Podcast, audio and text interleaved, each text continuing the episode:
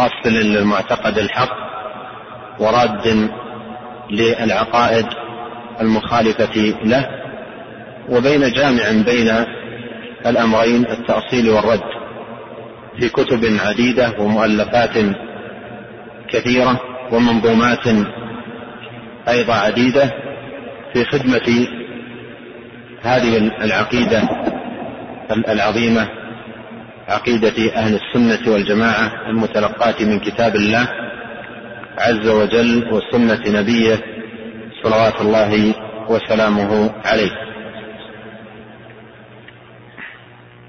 ونبدأ فيما يتعلق بمدارسة هذه المنظومة بذكر شيء من ترجمة وحياة ناظمها الإمام الزنجاني رحمه الله اسمه ونسبه هو سعد بن علي بن محمد بن علي بن الحسين أبو القاسم الزنجاني. نسبة إلى زنجان. قال ياقوت الحموي زنجان بفتح أوله وسكون ثانية ثم جيم وآخره نون بلد كبير مشهور من نواحي الجبال بين أذربيجان وبينها أي الجبال. وهي قريبة من أبهر وقزوين. والعجم يقولون زنجان بالكاف. وقد خرج منها جماعة من أهل العلم والأدب والحديث.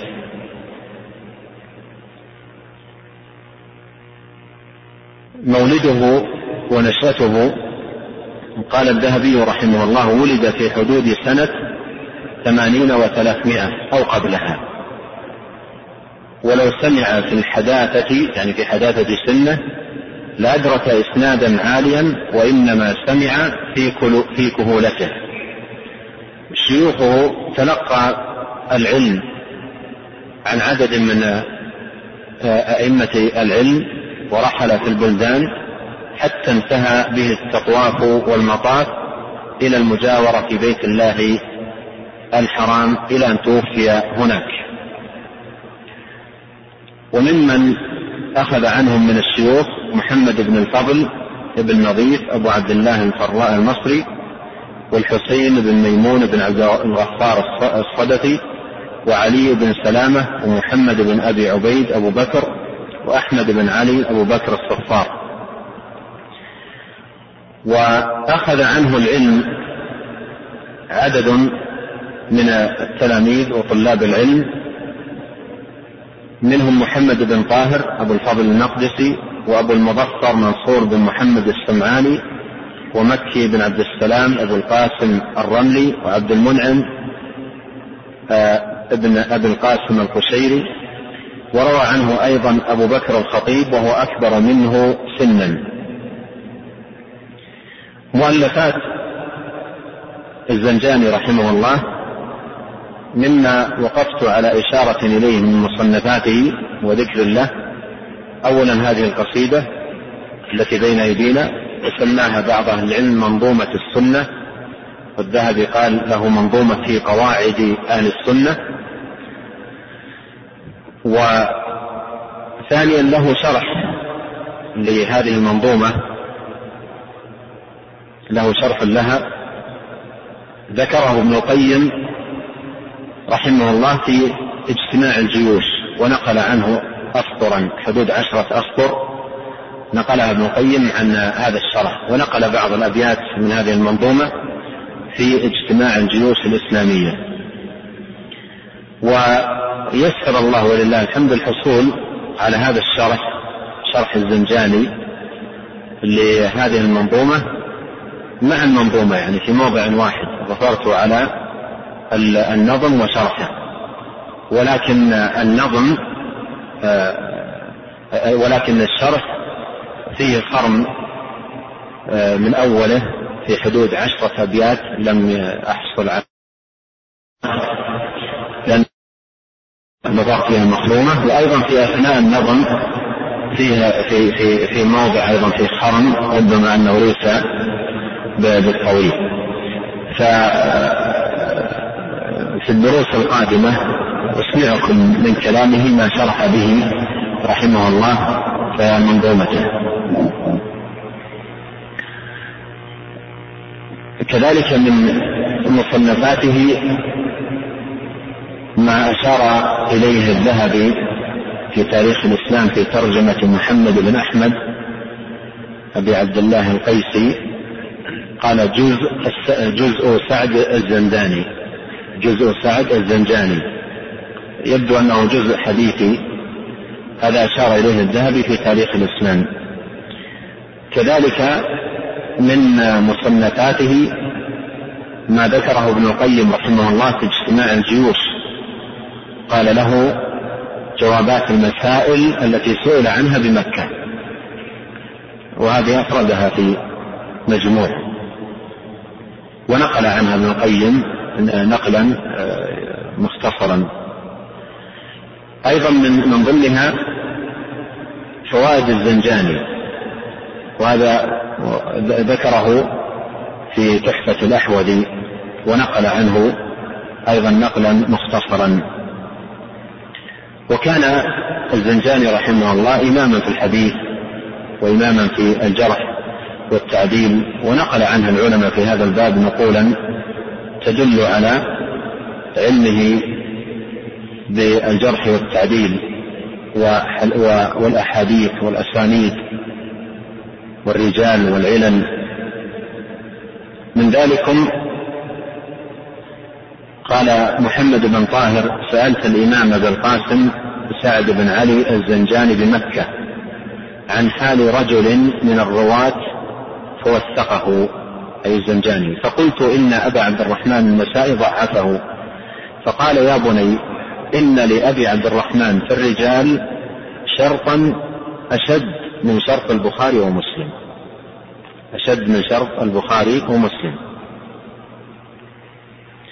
وقال محمد بن طاهر المقدسي الحافظ سمعت سعد بن علي الزنجاني الحافظ بمكة وقلت له أربعة من الحفاظ تعاصروا أيهم أحفظ؟ قال من؟ قلت الدار قطني ببغداد وعبد الغني بمصر. عبد الغني الأزدي المصري صاحب مشتبه النسبة.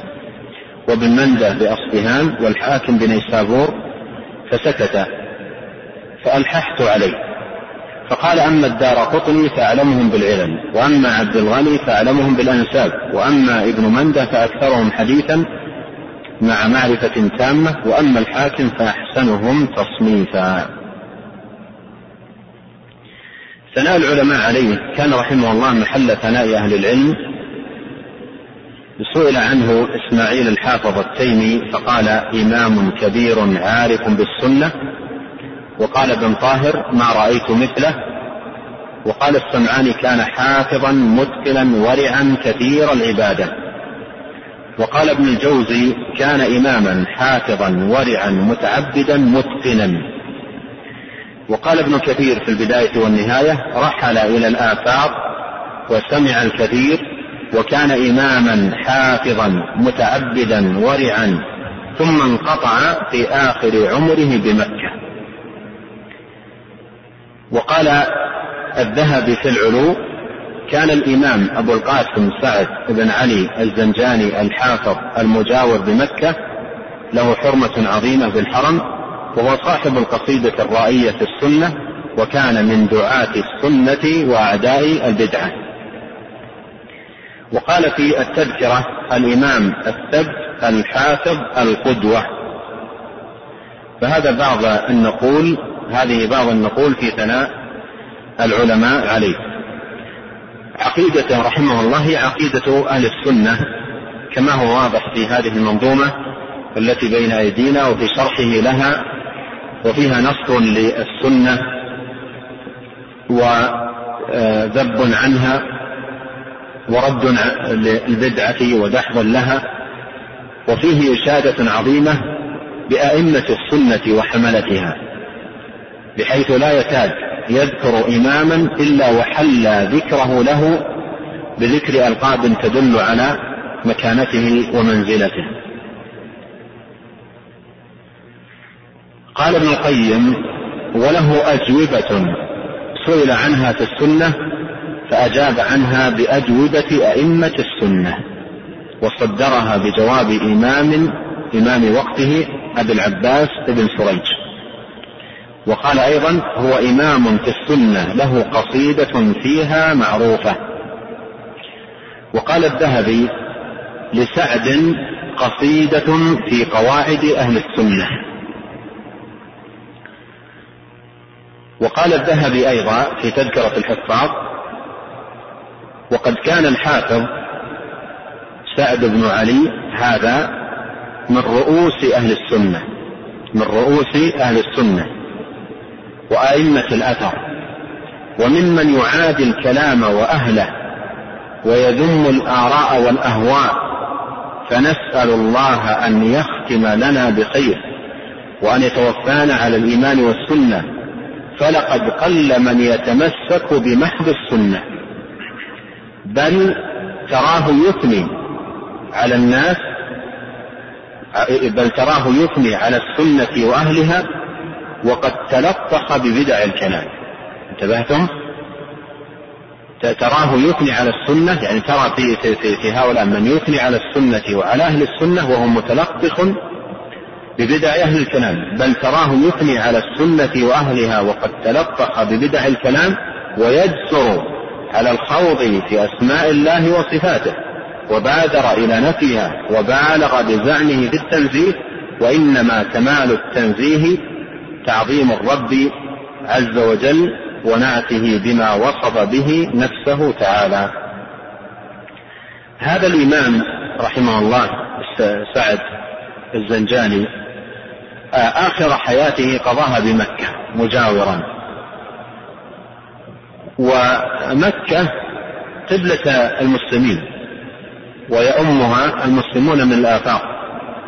ولهذا يتهيأ لمن جاور بمكة من لقي العلماء والأخذ عنهم ما لا يتهيأ لغيره وقد بقي فيها إلى أن توفاه الله عز وجل وكان له حرمة في مكة ومكانة عالية في زمانه ومن يقرأ ترجمته رحمه الله يقف على شيء مما يدل على عظم مكانته في في مكة في زمانه. وقد أشار من ترجموا له إلى مكانته.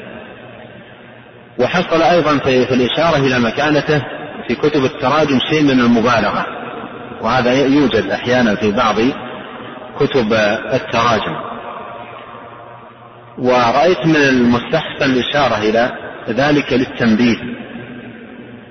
في ترجمته في غير آه، كتاب من الكتب التي ترجمت له ذكروا في ترجمته أن الناس في مكة يقبلون يده. بل بالغ بعضهم فقال يقبلون يده وهذا ذكر في بعض كتب التراجم. بل بالغ بعضهم فقال يقبلون يده أكثر مما يقبلون الحجر الأسود. وبالغ بعضهم بقوله كان إذا دخل المطاف خلى المطاف من الطائفين. إذا دخل المطاف خلى المطاف من الطائفين يعني تركوا الطواف وتقبيل الحجر الأسود واتجهوا إلى يده لتقبيلها هذه مبالغات. ولما قرأت هذه المبالغات اندهشت يعني من دروجها في عدد من كتب التراجم حتى تبين لي سبب هذه المبالغة.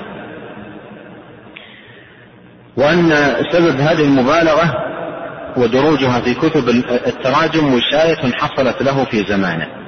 وشاية حصلت له في زمانه لأن له مكانة وله حرمة وربما أيضا بعضهم يقبل يده لكن ليس بهذا هذه المبالغة والمجازفة أن من يقبل يده أكثر من الطائفين وأن إذا دخل الحرم خلا من الطائفين. هذه مبالغة ومجازفة ما.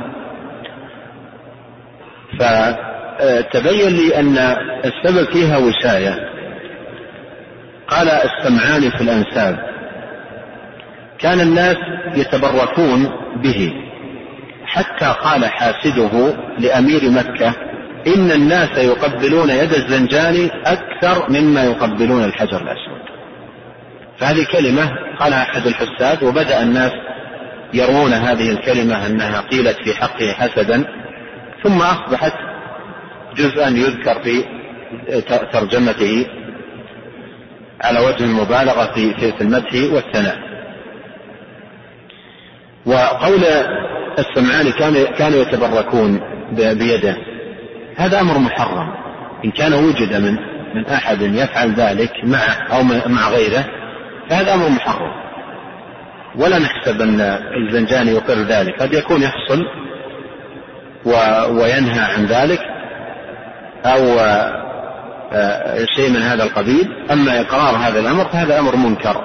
تقبيل اليد للتبرك هذا أمر منكر. وقد جاء عن علي الطيالسي قال مسحت يد أحمد مسحت على يد أحمد بن حنبل وهو ينظر. مسح على يده وهو ينظر فغضب وجعل ينفض يده ويقول عمن أخذتم هذا؟ عمن أخذتم هذا منكرا لذلك. أما مجرد التقبيل مجرد تقبيل يد العالم ليس للتبرك وإنما من التحية مجرد التقبيل مثل تقبيل اليد أو تقبيل الجبهة للتحية والاحترام أو نحو ذلك لا للتبرك فيقول شيخ الإسلام كما في الفتاوى المصرية يقول تقبيل اليد لم يكونوا يعتادونه إلا قليلا أي السلف. لم يكونوا يعتادونه إلا قليلا. وأما ابتداء الإنسان بمد يده للناس ليقبلوها وقصده لذلك فهذا ينهى عنه بلا نزاع. فهذا ينهى عنه بلا نزاع. كائن من كان يمد يده. وياتي الناس يتقاطرون إلى يده يقبلونه هذا ينهى عنه بلا نزاع بعضهم من ك... من ك... من من مد يده والتعب يضعون له وساده يضع عليه يده حتى لا يبقى متعبا مرفوعة يده يضعون لها وسادة يضع عليها يده والناس تمر واحدا تلو الآخر يقبلون يده. هذا ينهى عنه بلا نزاع بين أهل العلم. قال بخلاف ما إذا كان المقبل هو المبتدئ بذلك. على أنه أيضا الذي يحسن بمن مد أو أو سرب منه لتقبيل يده أن أن يمنع من ذلك وأن يشد يده. وأذكر أحد طلبة العلم نقل لي فائدة لطيفة عن الشيخ الألباني رحمة الله عليه. قال أن أحد الأشخاص جاء إلى الشيخ وأهوى إلى يده ليقبلها فنزع الشيخ يده. فقال ذاك الرجل بهذا أمرنا أن نحترم علمائنا. قال هذا قال هذا واجبنا نحو علمائنا. فقال الشيخ الألباني وهذا واجبنا نحن. وهذا واجبنا يعني أن كان واجبكم الاحترام أيضا نحن واجبنا أن ما الواحد يمد يده للناس و فقال وهذا واجبنا نحن أيضا. الإمام الزنجاني رحمه الله توفي في أول سنة إحدى وسبعين وأربعمائة. في أول سنة إحدى وسبعين وأربعمائة. أو في آخر التي قبلها. عاش تسعين عاما. عاش تسعين عاما. من اللطائف التي أذكرها لكم. المخطوطة التي وقفت عليها في الظاهرية للزنجاني مع شرحه لها قبلها مباشرة شرح ابن البنا لحائية ابن أبي داود. فمنظوم شرح منظومتين في في مخطوطة في مجموع واحد لعالمين مات في سنة واحدة. فكان أولا شرح ابن ابن ابن البنا لحائية ابن أبي داود وله أيضا ثلاث أبيات زادها على الحائية وشرحها. وبعده جاء شرح الزنجاني لمنظومته نفسه الرائية في تقرير عقيدة أهل السنة والجماعة. نبدأ الآن بهذه المنظومة.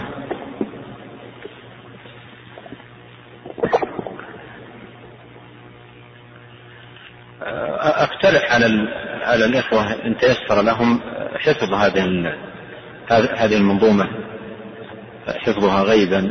والإخوة هنا في المسجد كانوا مهيئين يعني جوائز تشجيعية لمن يحفظ. ففرصتنا هي أربع أربعين بيت في هذه الأيام القلائل في, في فرصة كافية يعني لحفظ المنظومة. ممكن تعطوني مصحف سأقرأها لكم كاملة حتى من أراد أن يحفظ.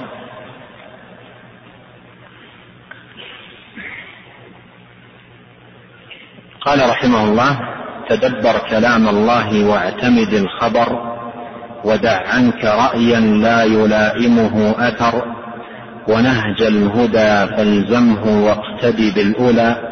هم شهدوا التنزيل علك تنجبر وكن موقنا أنا وكل مكلف. أمرنا بقفو الحق والأخذ بالحذر وحكم فيما بيننا قول مالك قديم حليم عالم الغيب مقتدر. سميع بصير واحد متكلم مريد لما يجري على الحق من قدر وقول رسول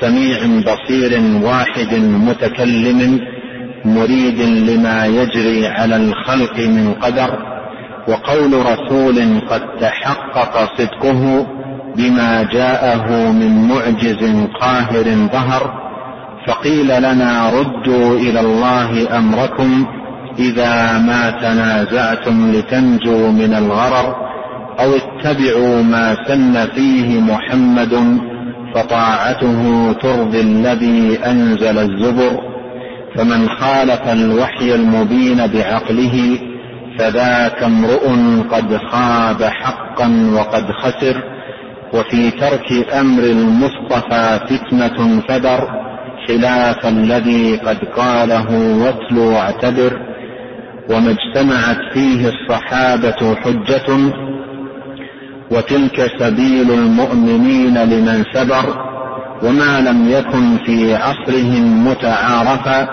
وجاء به من بعدهم رد بل زجر ففي الأخذ بالإجماع فاعلم سعادة كما في شذوذ القول نوع من الخطر ومعترض اترك اعتماد مقاله يفارق قول التابعين ومن غبر وأمثل أهل العلم فينا طريقة واغزرهم علما مقيم على الأثر فدع عنك قول الناس فيما كفيته وأجهل من تلقى من الناس معجب بخاطره يصغي إلى كل من هذر فدع عنك قول الناس فيما كفيته فما في استماع الزيغ شيء سوى الضرر.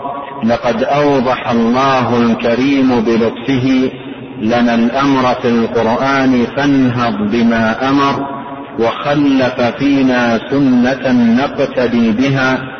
محمد المبعوث غوثا إلى البشر ومن على المأمور بالعقل آلة بها يعرف المتن من القول والعبر.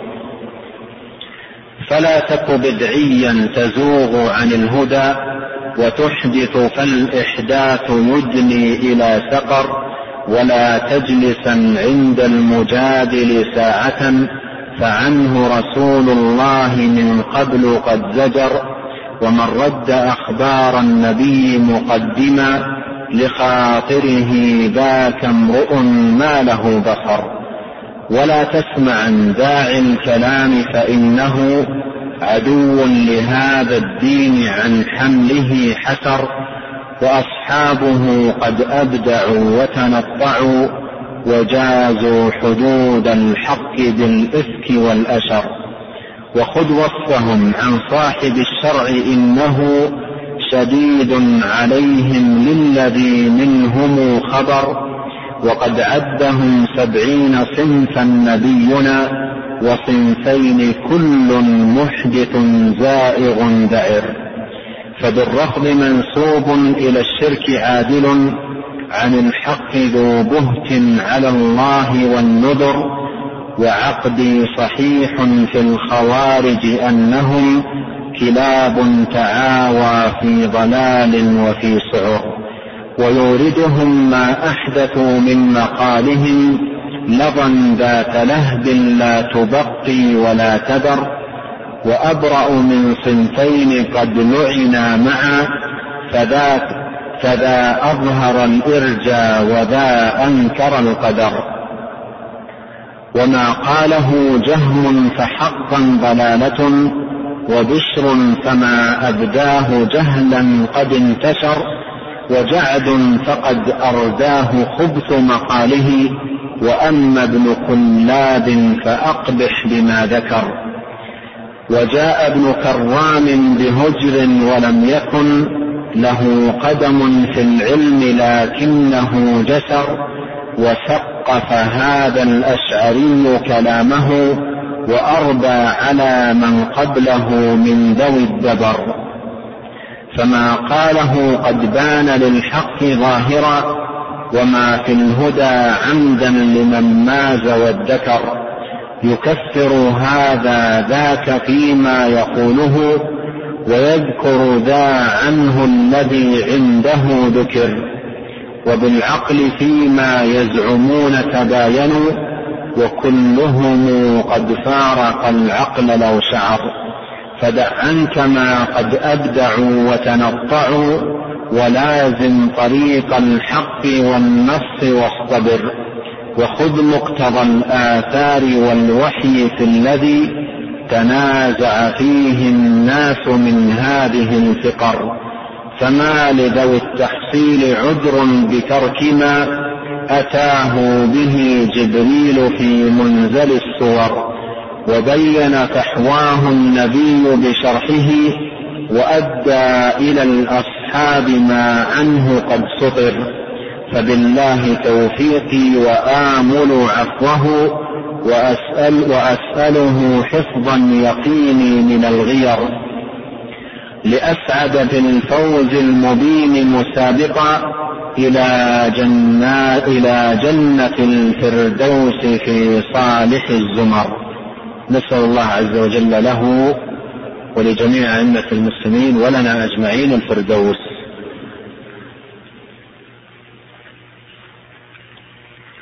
قبل أن نبدأ أنبه. في درسنا هذا أرى عدد من الطلاب من تلك المنطقة.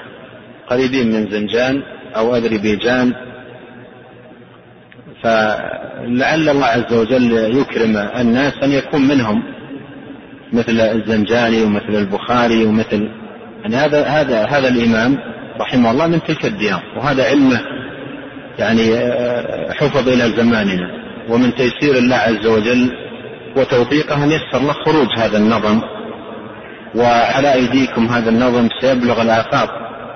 سيذهب إلى يعني كل سيرسل إلى إخوانه وزملائه وأصحابه سينتشر هذه المنظومة يعني أتوقع ما ما يصل شهر إلا وبلغت إن شاء الله.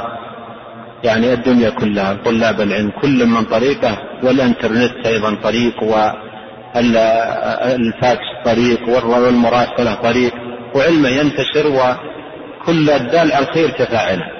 هذا أمر. والأمر الآخر أن من أهل تلك المنطقة أو من غيرهم تحرك في قلبه هذه الأبيات همة في الجد والاجتهاد والطلب والتحصيل لعل الله سبحانه وتعالى ينفع به ويجعل له ذكرا بعلم نافع.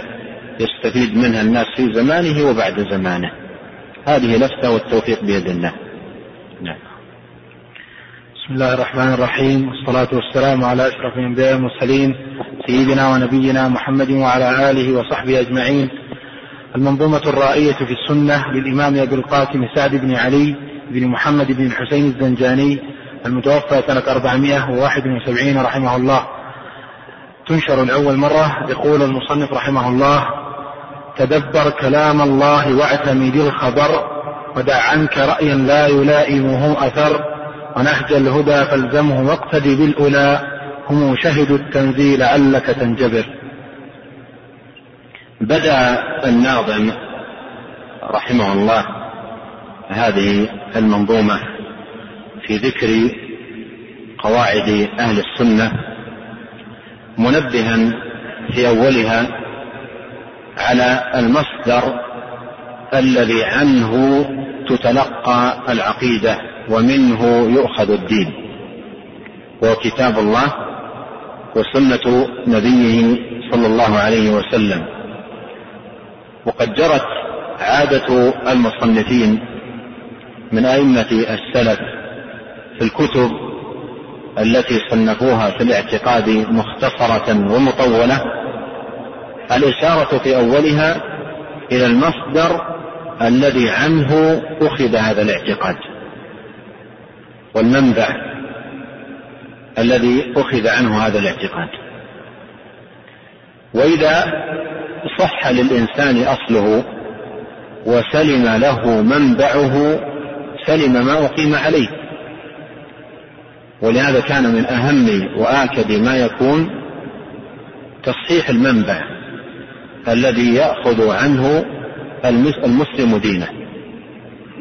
ولا سيما مع كثرة المنابع والمصادر التي يأخذ عنها الناس عقائدهم وأديانهم. فذاك يأخذ من رأيه وآخر يأخذ من عقله وآخر يبني على تجربته وآخر يتلقى من منامه وآخر يبني على قصص وحكايات إلى غير ذلك مما جعله الناس مصادر لهم في الدين والاعتقاد. وأهل العلم جرت عادتهم في مثل هذه المصنفات والمؤلفات في تقرير العقيدة أن يبين المنبع الصحيح وأن يحث على لزومه وعدم تجاوزه وأن الانحراف عن هذا المنبع انحراف في الدين ووقوع في الزيغ.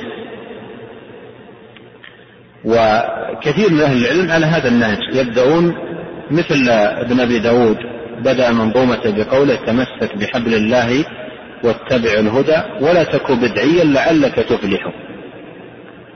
والمنظومات الأخرى وكذلك المؤلفات تجدها تبدأ في الغالب بتحديد المنبع. ومن ورد المورد الأول والمنبع الصافي وجد بقية المنابع كدرة. لكن لا يعرف هذه الحقيقة إلا من كان نهله من المنبع الأول. أضرب لكم على ذلك مثالا. لو كان الإنسان اعتاد في مكانه على شرب ماء على شرب ماء فيه كدورة. اعتاد على شرب ماء فيه كدورة. واستمر على ذلك حينا من الدهر.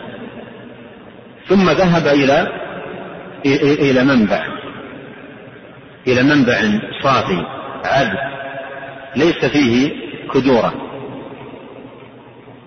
حينئذ يحس بالكدورة التي كانت في منبعه إذا وفق لهذا المنبع الصافي أما إذا بقي على منبعه الكدر لا يحس بكدورته. فمن وفقه الله عز وجل للنهل من المنبع الأول وجد بقية المنابع كدرة وإلا فكل أصحاب تلك المنابع معجبون بها. ويرون أنها أصح منهل لتلقي الدين وأخذه. وهذا من أعجب العجب في حال الناس. بين يديهم المنبع الصافي العذب المورد النقي ثم يتركونه إلى تلك المنابع والموارد التي أوردتهم المهالك. فكان من المهم والمفيد في في هذا الباب أن يؤصل الأمر وأن تذكر القاعدة التي يبنى عليها الدين والتي يتلقى عنها الدين وهي كتاب الله وسنة رسوله عليه الصلاة والسلام. ثم أيضا في هذا فائدة لمن يقرأ النظم فيما بعد. لأنك من أول وهلة تحس أن صاحبه على الجادة وأنه يدعو إلى الكتاب والسنة. وهذا ما لا تراه في كتب أهل الأهواء. قال رحمه الله تدبر كلام الله. التدبر هو التأمل والنظر بأنات وتؤدة. وتدبر القرآن هو تفهم ما خوطب به العبد في القرآن من كلام الله عز وجل. بحيث يعي الخطاب ويفهم معناه ويعرف دلالته. قال ابن عباس رضي الله عنهما إذا سمعت الله يقول يا أيها الذين آمنوا يا أيها الناس فأرعها سمعك. فإنه إما خير تؤمر به وإما شر تنهى عنه. تنبه لقوله فأرعها سمعك. يعني أحسن الاستماع والتعقل والفهم لما خوطبت به من كلام الله عز وجل حينئذ يتحقق للعبد الانتفاع. ولهذا جاءت آيات عديدة في كتاب الله عز وجل فيها الأمر بالتدبر وذم حال من لا يتدبرون القرآن. قد كانت آياتي تتلى عليكم فكنتم على أعقابكم تنكصون مستكبرين به سامرا تهجرون أفلم يدبروا القول. وقال تعالى كتاب أنزلناه إليك مبارك ليدبروا آياته وليتذكر أولو الألباب. وقال جل وعلا فلا يتدبرون القرآن أم على قلوب أقفالها؟ وقال جل وعلا أفلا يتدبرون القرآن ولو كان من عند غير الله لوجدوا فيه اختلافا كثيرا والنصوص في هذا المعنى كثيرة. وأهل الباطل منهم من وضع لحواشيهم والآخرين عنهم قواعد حجبوهم بها عن القرآن. حجبوهم بها عن القرآن والتلقي منه. وربطوهم في باب التلقي بأشخاصهم دون كتاب ربهم. والشيخ الإسلام محمد عبد الوهاب رحمه الله في رسالته الأصول الستة نبه على ذلك في أصل مستقل وسماها الشبهة الإبليسية أو نحو من هذا. قال يقولون لا يقرأ القرآن ولا يتدبر القرآن إلا مجتهد من صفته كذا وكذا وكذا وكذا وزماننا هذا لا يوجد فيه مجتهدين. النتيجة ما هي؟ لا يجوز لأحد أن يتدبر القرآن. قاعدة لمنع تدبر القرآن. أما أهل السنة فهذه جادتهم تدبر كلام الله. أولئك أصحاب البدع يدعون إلى تدبر كلامهم والإعراض عن كلام الله. وجادة أهل السنة في هذا الباب تدبر كلام الله. يعني انظر في كلام الله متدبرا متأملا متعقلا لما خطبت به تدبر كلام الله. وكلام الله أي القرآن. كلام الله القرآن المنزل على محمد صلى الله عليه وسلم. وإنه لتنزيل رب العالمين نزل به الروح الأمين على قلبك لتكون من المنذرين. وقوله كلام الله أي أنه صفة من صفات الله. سبحانه وتعالى. أي أنه صفة من صفاته فالإضافة إضافة وصف. فالقرآن صفة لله وهو تبارك وتعالى الذي تكلم بالقرآن عز وجل وهو كلامه غير مخلوق. قال ابن أبي داود في حائيته وقل غير مخلوق كلام مليكنا بذلك دان الأتقياء وأفصحوا. فنؤمن بأنه كلام الله عز وجل وأن فيه الهدى والفلاح والدلالة التي هي أقوم. كتاب لا يأتيه الباطل من بين يديه ولا من خلفه تنزيل من حكيم حميد. فيقرأ آه، المسلم متدبرا متأملا طالبا الهداية بتدبره لكلام الله عز وجل. إن هذا القرآن يهدي للتي هي أقوم.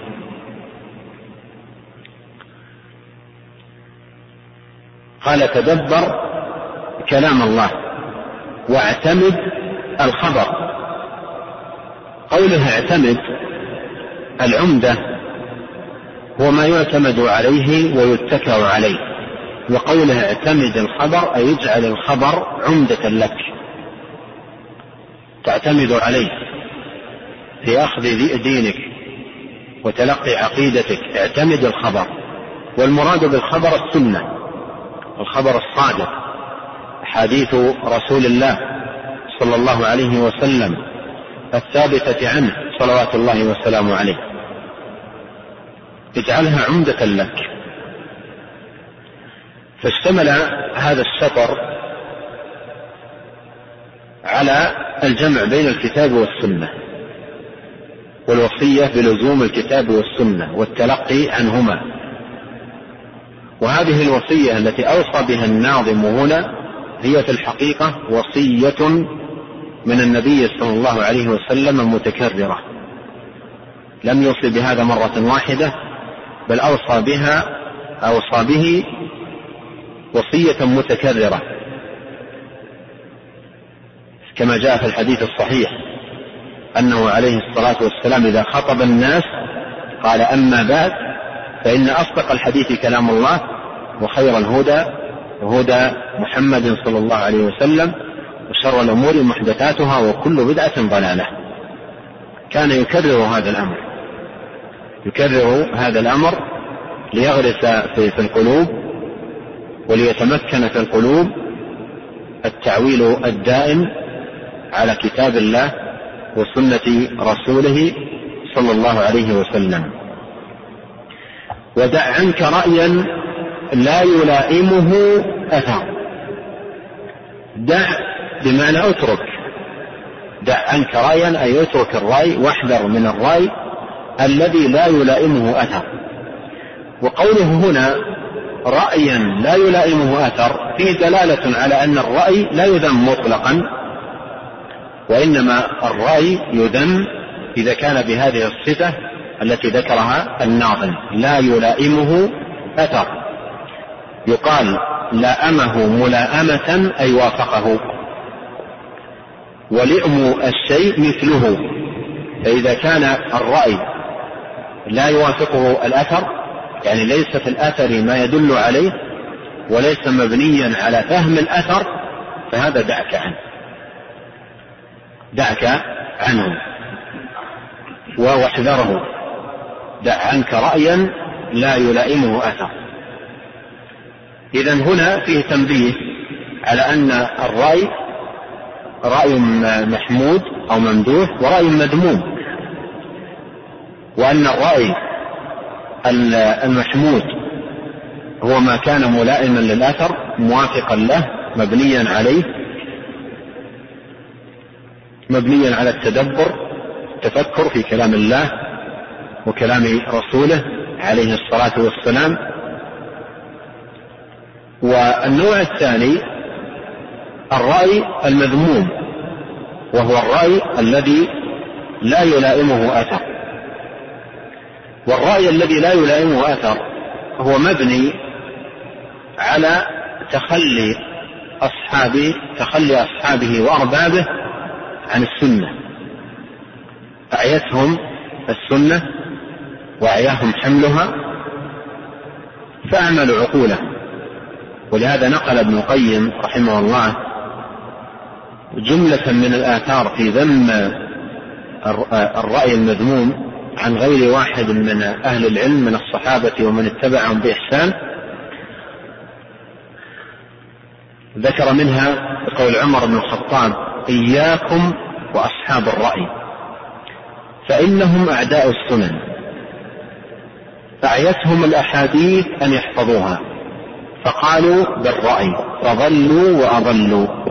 وذكر ألفاظا لهذا الأثر عن عمر ثم قال وأسانيد هذه الآثار عن عمر في غاية الصحة.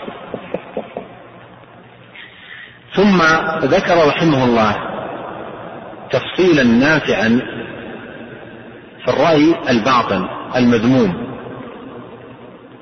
فقال رحمه الله الرأي الباطل أنواع.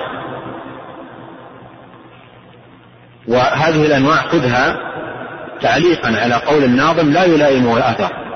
لا يلائمه أثر. فالرأي الذي لا يلائمه أثر على قول ابن القيم ماذا؟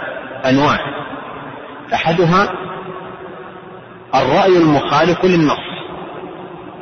وهذا مما علم بالاضطرار من دين الإسلام فساده وبطلانه. ولا تحل الفتيا به ولا القضاء وإن وقع فيه من وقع بنوع تأويل وتقليد. النوع الثاني هو الكلام في الدين بالخرص والظن مع التفريط مع التفريط والتقصير في معرفة النصوص وفهمها واستنباط الأحكام منها.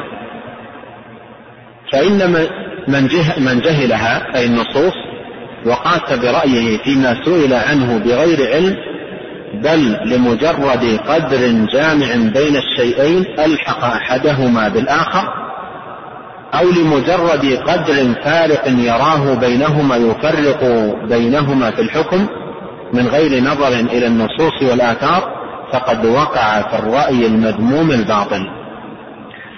النوع الثالث الرأي المتضمن تعطيل أسماء الرب وصفاته وأفعاله بالمقاييس الباطلة التي وضعها أهل البدع والضلال من الجهمية والمعتزلة والقدرية ومن ضاهاهم حيث استعمل أهله قياساتهم الفاسدة وآراءهم الباطلة وشبههم الداحضة في رد النصوص الصحيحة الصريحة.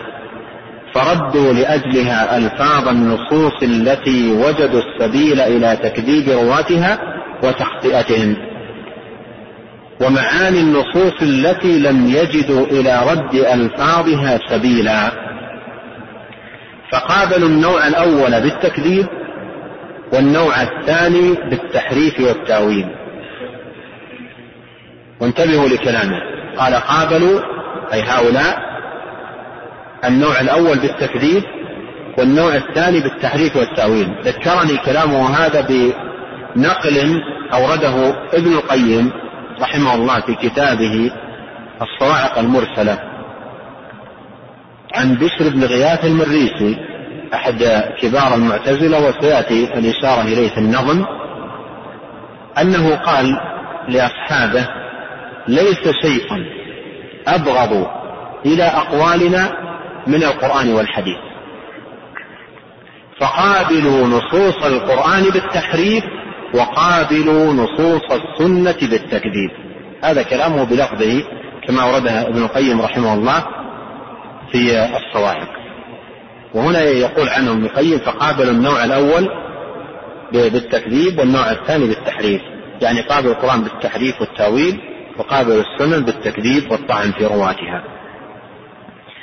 فأنكروا لذلك رؤية المؤمنين لربهم في الآخرة وأنكروا كلامه وتكليمه لعباده وأنكروا مباينته للعالم واستواءه على عرشه وعلوه على المخلوقات وعموم قدرته على كل شيء بل أخرجوا أفعاله أفعال عباده من الملائكة والأنبياء والجن والإنس عن تعلق قدرته ومشيئته وتكوينه لها ونفوا لأجلها حقائق ما أخبر به عن نفسه وأخبر به رسوله صلى الله عليه وسلم من صفات كماله ونعوت جلاله.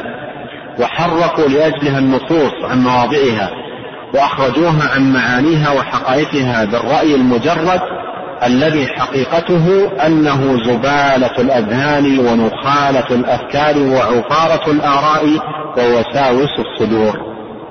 فملأوا به الأوراق سوادا. والقلوب شكوكا والعالم فسادا.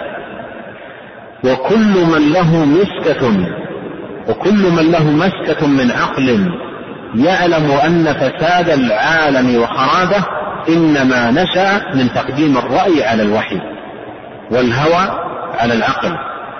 وما استحكم هذان الأصلان الرأي على الوحي والهوى العقل قال وما استحكم هذان الأصلان الفاسدان في قلب إلا استحكم هلاكه وفي أمة إلا فسد أمرها أتم فساد. فلا إله إلا الله. كم نفي بهذه الآراء من حق وأثبت بها من باطل وأميت بها من هدى وأحيي بها من ضلالة وكم هدم بها من معقل من معقل الإيمان. وعمر بها من دين الشيطان. وأكثر أصحاب الجحيم هم أهل هذه الآراء الذين لا سمع لهم ولا عقل بل هم شر من الحمر. وهم الذين يقولون يوم القيامة لو كنا نسمع أو نعقل ما كنا في أصحاب السعير. النوع الرابع الرأي الذي أحدثت به البدع وغيرت به السنن. وعم به البلاء وتربى عليه الصغير وهرم فيه الكبير. قال فهذه الأنواع الأربعة من الرأي الذي اتفق سلف الأمة وأئمتها على ذمه وإخراجه من الدين. النوع الخامس ما ذكره أبو عمر الكلام لا يزال موصول لابن القيم. النوع الخامس ما ذكره أبو عمر. بن عبد البر عن جمهور أهل العلم أن الرأي المذموم في هذه الآثار عن النبي صلى الله عليه وسلم وعن أصحابه والتابعين رضي الله عنهم أنه القول في أحكام شرائع الدين بالاستحسان والظنون والاشتغال بحفظ المعضلات والأغلوطات ورد الفروع بعضها على بعض قياسا دون ردها على أصولها والنظر في عللها واعتباراتها واعتبارها. فاستعمل فيها الرأي قبل أن تنزل وفرعت وشققت قبل أن تقع وتكلم فيها قبل أن تكون بالرأي المضارع للظن. قالوا وفي الاشتغال بهذا والاستغراق فيه تعطيل السنن والبعث على جهلها. وترك الوقوف على ما يلزم الوقوف عليه منها ومن كتاب الله عز وجل ومعانيه. إلى آخر كلام ابن القيم رحمه الله. ثم قال الناظم رحمه الله ونهج الهدى فالزمه واقتد بالأولى. ونهج الهدى فالزمه واقتد بالأولى. هم شهدوا التنزيل علك تنجبر ونهج الهدى فالزمه. أي إلزم نهج الهدى.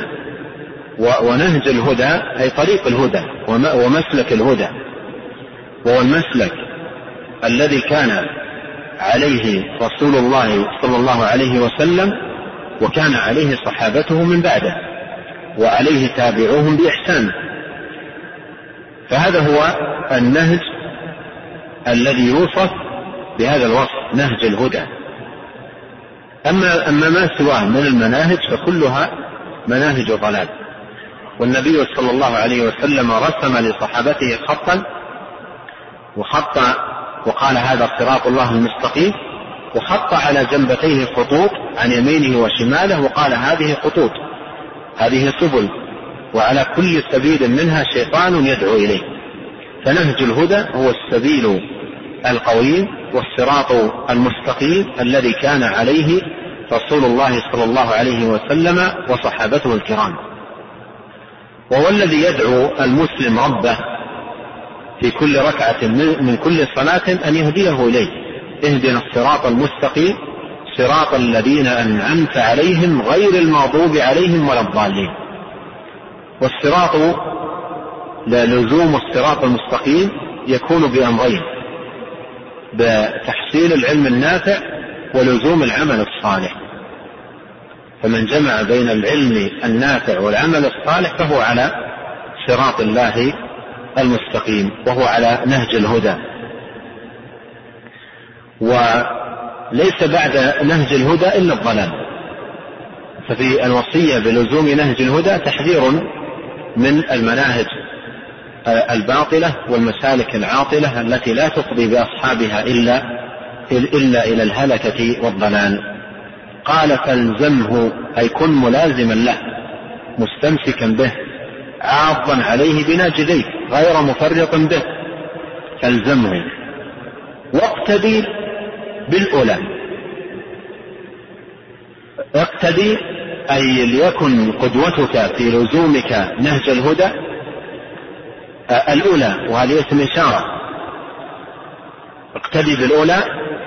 هم شهدوا التنزيل علك تنجبر يعني اقتدي في لزوم نهج الهدى بالذين شهدوا التنزيل. من هم؟ الصحابة. اقتدي بالصحابة الذين شهدوا التنزيل يعني نزل الوحي وهم أحياء وتلقوا الوحي من الرسول عليه الصلاة والسلام فاقتدي بهم ليكن هؤلاء قدوة لك وكن في نهجك تابعا لهم. قال تعالى والسابقون الأولون من المهاجرين والأنصار والذين اتبعوهم بإحسان. رضي الله عنهم ورضوا عنه. فالزم نهج الهدى أي كن تابعا لهؤلاء بإحسان. وقال عز وجل محذرا من مفارقة هذا النهج ومن يتبع ومن يشاقق الرسول من بعد ما تبين له الهدى ويتبع غير سبيل المؤمنين نوله ما تولى ونصله جهنم وساءت مصيرا وجاء في حديث الافتراق من حديث عبد الله بن عمرو بن العاص رضي الله عنهما لما ذكر النبي عليه الصلاة والسلام الافتراق وسيأتي إشارة إلى الحديث عند الناظم. لما ذكر الافتراق قال وستفترق هذه الأمة على ثلاث وسبعين فرقة كلها في النار إلا واحدة. قالوا من هم يا رسول الله؟ قال من كان على مثل ما أنا عليه اليوم وأصحابي. ولهذا قال الناظم هنا اقتدي بالأولى فهم شهدوا التنزيل. هؤلاء الذين كانوا في زمن النبي عليه الصلاة والسلام وقد شهدوا التنزيل اقتدي بهم. يقول حذيفة بن اليمان رحمه الله كل عبادة لا يتعبدها أصحاب محمد صلى الله عليه وسلم فلا تعبدوها. فإنه فإن الأول لم يدع للآخر مقالا. وابن مسعود رضي الله عنه لما وقف على النفر الذين في الحلقة في الكوفة وعليهم رجل يقول سبحوا مئة سيسبحون وبين يديهم حصى يعدون به تسبيحهم. قال لقد جئتم ببدعة ظلمة أو فقتم أصحاب محمد علما وأنكر عليهم قال كيف تقعون في هذه البدع وأصحاب النبي صلى الله عليه وسلم بين أظهركم؟ وثياب نبيكم صلى الله عليه وسلم لم تبلى وآنيته لم تكسر. محذرا من هذا النهج آمرا بلزوم نهج الصحابة. وقال رضي الله عنه من كان مستنا فليستن بمن قد مات. فإن الحي لا تؤمن عليه الفتنة. أولئك أصحاب محمد صلى الله عليه وسلم كانوا أفضل هذه الأمة وأبرها قلوبا وأعمقها علما وأقلها تكلفا. قوم اختارهم الله لصحبة نبيه صلى الله عليه وسلم وإقامة دينه فألفوا لهم فضلهم واتبعوهم في آثارهم وتمسكوا بما استطعتم من أخلاقهم فإنهم كانوا على الهدى المستقيم. قال رحمه الله شهدوا التنزيل والمراد بالتنزيل الوحي المنزل وهو شامل للكتاب والسنة. وهذا فيه أن الوحي منزل من الله تبارك وتعالى. تنزيل من الله جل وعلا. القرآن وحي منزل والسنة وحي منزل من الله تبارك وتعالى. وقد قال الله عز وجل عن نبيه صلى الله عليه وسلم وما ينطق عن الهوى إن هو إلا وحي يوحى. وقال عليه الصلاة والسلام كما أمره الله قل إنما أنذركم بالوحي. وقال جل وعلا وذكر بالقرآن. قال علك تنجبر. علك تنجبر. علك أي لعلك. وهي تأتي للترجي. لعلك تنجبر. فتنجبر يقال انجبر كسره أو انجبر أمره بمعنى أن حاله صلحت وأمره استقام وسلم من العثرة والزلة فقوله لعلك تنجبر أي لعل أمرك يكون آه، على السداد وعلى الاستقامة. وقوله لعلك تنجبر ليس هنا للترجي قوله لعلك ليست هنا للترجي بمعنى أن من اقتدى بالصحابة وتمسك بهديهم قد ينجبر وقد لا ينجبر. ليس هذا المعنى مراد. وإنما لعل قد تأتي آه، ويقصد بها تحقيق الأمر. مثل عسى. تأتي ويقصد بها تحقق الأمر. وتكون للترجي إذا لوحظ فيها حال المقتدي بالصحابة. لأن من يتجه للاقتداء بالصحابة قد يتجه إلى الاقتداء بهم بقوة وقد يتجه إلى الاتجاه الاقتداء بهم بضعف. فيكون لعلك ترجع إلى حال المقتدي بالصحابة. لا إلى حقيقة من اقتدى بالصحابة. من, من كان مقتديا بالصحابة انجبر أمره قطعا وصلحت حاله قطعا. بل لا تصلح حال إنسان إلا بلزوم نهج الصحابة. ولهذا نحن نقطع أن من لزم نهج الصحابة انجبر أمره قطعا. لكن ما معنى لعل هنا؟ إما للتحقيق لا على معنى الترجي أو يكون الترجي باعتبار حال الإنسان فقد يضعف في الاقتداء وقد يقوى في الاقتداء أو قد يضعف في جانب الإخلاص أو أو غير ذلك من الأمور التي تؤثر في في في انجبار حال الإنسان وصلاح أمره.